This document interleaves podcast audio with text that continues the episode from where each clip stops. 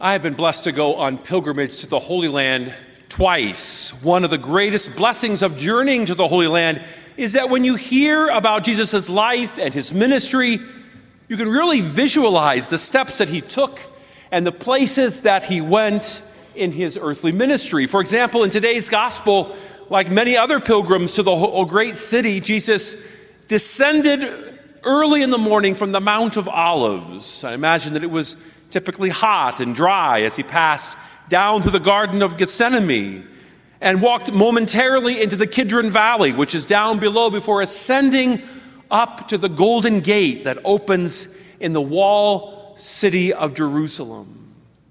And he went there ready to preach after that journey. It's a specific route where he was going to the temple.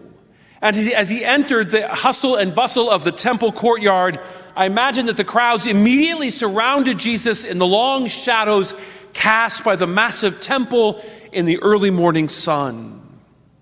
Jesus instantly created a stir. As the scriptures report, the crowds had never, ever witnessed a preacher that spoke with such authority about his Father. Jesus wasn't hearted and arrogantly superior either, like the scribes and the Pharisees. No, he preached about his Father's mercy, his love, and his forgiveness.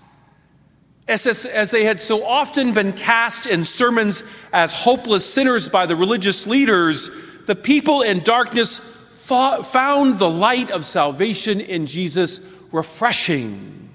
That is, Jesus taught them that in spite of their ignorance and their spiritual poverty, they had a chance to be holy. Something sinister was happening at the same time. That is, this was the perfect setting for a trap, and Jesus was the intended victim. The scribes and the Pharisees brought forward a pawn, a woman who had been caught in adultery and made her stand in the middle of all of these men. There was nothing spontaneous, incidentally, about this encounter. The scribes and the Pharisees planned this ambush for months. First, they needed to Jesus to appear in the temple courtyard. Secondly, they would need a big crowd around of the little people who customarily hung out listening to Jesus' hope filled message. And finally, the adulterous woman, not a man, mind you, for a man had rights according to the law. She was in custody and not, not only accused of committing adultery, but indeed she was caught right in the act. There was no question that she had been a participant. As we say in basketball country in March and April, it was a slam dunk case, not only against the woman, but the trapped Jesus of Nazareth. Teacher, this woman was caught in the very act of committing adultery. Now, in the law, Moses commanded us to stone such women. What say you? I see the smugness or hear the smugness in that reading. The scribes and the Pharisees had Jesus cornered. The woman is clearly guilty of an offense that was punishable by death by stoning, a violent, violent act. Leviticus 20:10 reads, "If a man commits adultery with his neighbor's wife, both the adulterer and the adulteress shall be put to death." Further, Deuteronomy 22, 20, 21 reads, But if this charge is true and the evidence of the girl's virginity is not found, they shall bring the girl to the entrance of her father's house, and there her townsmen shall stone her to death. Thus, shall you purge evil from your midst. So, what is Jesus supposed to do? On the one hand, as a rabbi, it is his responsibility to uphold the law. But he was surrounded by a crowd that just heard him authoritatively preach about his Father's love and mercy. If he endorses the law, he loses the credibility that he has gained with these crowds. If he refutes the law, he will be publicly shamed by the scribes and the Pharisees as an impostor, a vain preacher of some other law than the law of God. Obviously, the scribes and the Pharisees are not genuinely in need of Jesus' legal advice, right? There is nothing ambiguous regarding the law in this matter, in this woman's situation. Again, she is merely a pawn, a means to an end to publicly shame Jesus of Nazareth. And they're not using the law as a means for justice or love. Rather, they're looking for a way to shame Jesus. So Jesus bent down and began to write on the ground with his finger.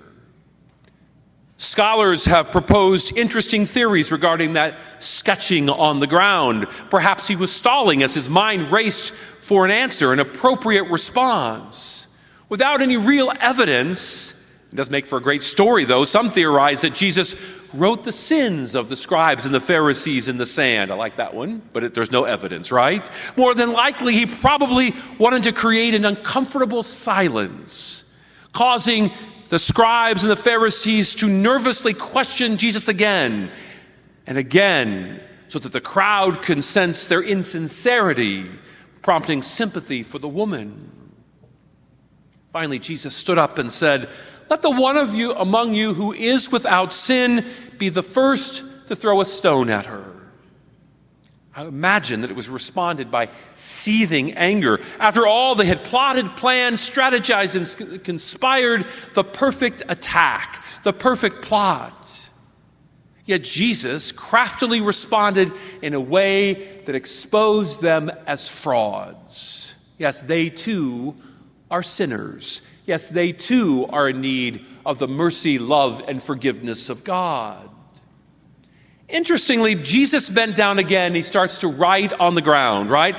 Perhaps a lesson can be learned for us there. That is, if Jesus remained standing with, standing with his arms across uh, with some sort of lopsided grin as he tapped his foot at the scribes and the Pharisees, perhaps that would have begun some sparring.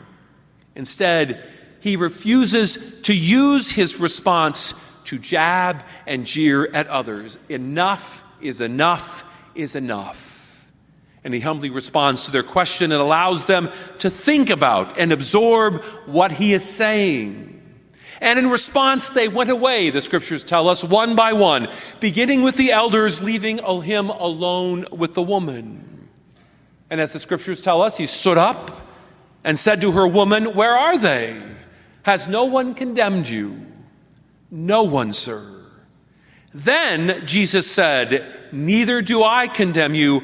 Go, and from now on, sin no more.